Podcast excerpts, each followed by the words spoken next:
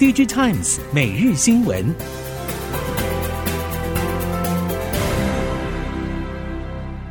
听众朋友您好，欢迎收听 DigiTimes 每日新闻，我是袁长杰，现在为您提供今天科技产业的新闻重点。首先带您看到，中国近年在政策补助的鼓励之下，电动车产业蓬勃发展。而为了持续推高电动车的销量，各家品牌都加速新功能的导入，使得电动车的开发周期比起传统汽车更短。对于车用晶片业者而言，中国电动车产业变成最佳的出海口和练兵场，台系 IC 设计业者也积极争取分一杯羹。根据了解，中国的电动车消费者，尤其是年轻族群，越来越倾向于像手机一样频繁更换电动车。电动车的平均使用年限几乎就是落在两年，这比过去传统汽油车的使用年限短非常多。PC 产业历经多季度的库存调整之后，目前供应链库存逐渐恢复健康水位，但是终端消费支出依旧趋于保守。供应链业者认为，随着相关新应用明年逐渐发酵，PC 市场已经有回温的迹象。不过，多数基础功率元件 MOSFET 晶片业者还是表示，今年第四季持续低迷，对于后市谨慎。PC 相关业者表示，受到终端消费力道放缓影响，PC 供应链持续调整库存。过去两年可以说是产业谷底。不过，近期以市调机构数据来看，PC 市场已经走出谷底，第四季开始缓步复苏。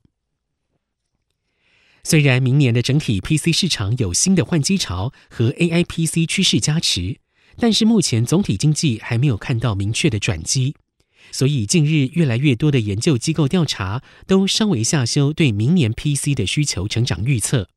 包括 DigiTimes Research 预估明年的 NB 出货量年成长率只有百分之四点七，要到二零二五年才会更明显的提升到百分之六，都低于原先业界预估的一成。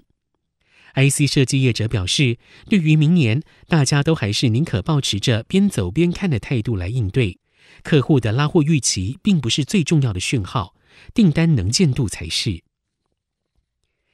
三星电子将会在明年开启智慧终端时代，新款 MB Galaxy Book 4系列，明年春季智慧型手机 Galaxy S 二四预计导入 AI 技术，相关细节也进一步曝光。根据韩国媒体 Financial News 报道，三星已经取得了新款 NB 产品电波认证，有望搭载英特尔 Core Ultra 处理器。三星自主研发的生成式 AI 模型三星高斯也将导入 Galaxy Book 4。另外一方面，三星规划于明年初公开的 Galaxy S 二四有望抢下全球首款 AI 手机的名号。全球智慧型手机市场经过两年的景气寒冬，近期出现了回温迹象。根据 WCCF Tech 引述 Canalys 数据报道，全球手机市场销量逐步攀升，预计明年底就可以回到接近两年前的水准。虽然明年的预期销售数字比不上2022年，但是已经有逐步回温的迹象。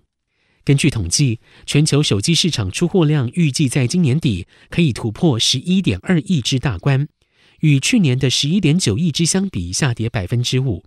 其中，拉丁美洲和中东及非洲市场是今年唯二出货量没有下滑的市场，而这两个市场预期明年也会持续成长。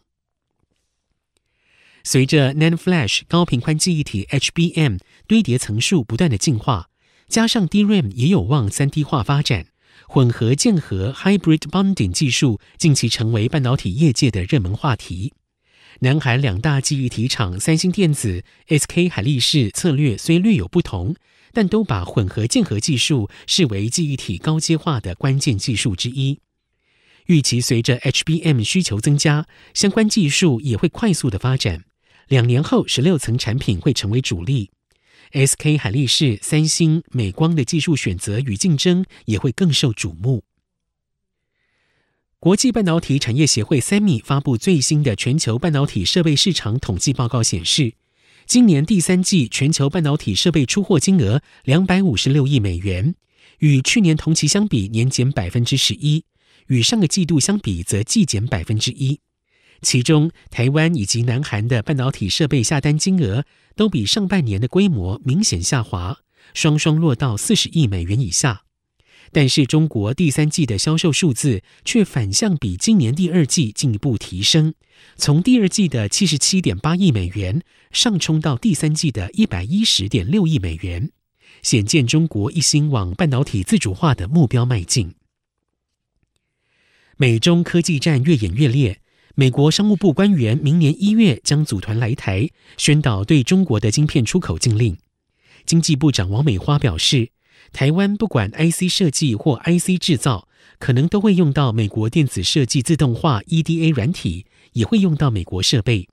台厂如果有使用美国的 EDA 软体半导体设备，就必须注意美国政府的规范。而美国商务部长 Gina Raimondo 则在雷根国防论坛抨击，中国每天都试图找出绕过美国出口管制的方法。这代表美国政府得要提高警觉，要和盟邦更严格执行晶片出口管制措施。接下来，我们看到电动车，中国高价位电动车市场近期在电力补给服务上竞争激烈度拉升。除了外资两大豪车宾士、BMW 携手合建超充桩，而中系高档 EV 车款则是加码换电模式。最具代表性的，蔚来与吉利、长安达成合作，还有四到五家车厂正在洽谈中。供应链业者表示，中国的换电模式在政府支持下，全球发展速度最快。代表厂包括蔚来、吉利、上汽等，过往各自拥有不同规格及商业模式，而这一次蔚来取得吉利、长安的合作，可望使中国换电模式的规格朝统一化迈进一大步。台湾电动车市场从车款到充电桩等周边设备都进入快速成长阶段。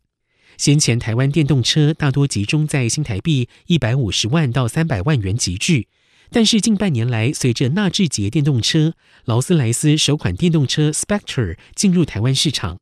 台湾的电动车价格带越来越宽，更能够满足多元需求。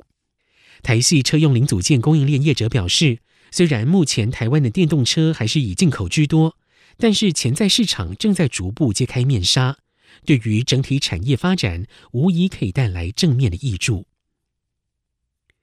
目前台湾市场上可以购买的电动车越来越多，虽然普遍来说还是在新台币百万元以上的价格带，但已经有裕隆集团旗下纳智捷 N7 揭开了国产电动车序幕。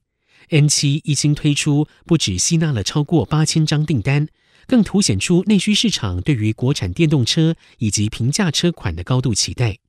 因此，中华与和泰近来也纷纷表示，将布建纯电乘用车产线。针对上述消息，相关供应链业者表示，还没有接获明确的消息以及开案计划，并且认为国产电动车全面爆发，可能还需要再等等。在近期车用与储能市场需求略为降温的市况之下，电芯价格一路走跌。随着市场竞争越加激烈，中国市场已经出现了一波淘汰潮。相关业者预估，明年上半年电池产业会再有一次重新洗牌。随着各国政府加强投资力道，业者也持续看往海外市场布局。展望电池后市，业者认为，在能源转型浪潮之下，不论是车用、储能市场，电池都是必备的关键零组件，因此电池技术势必会往前走，而新形态电池必须要达到大规模的商业化落地，才有产业的话语权。以上，DG Times 每日新闻由 DG Times 电子时报提供，原长节编辑播报，谢谢收听。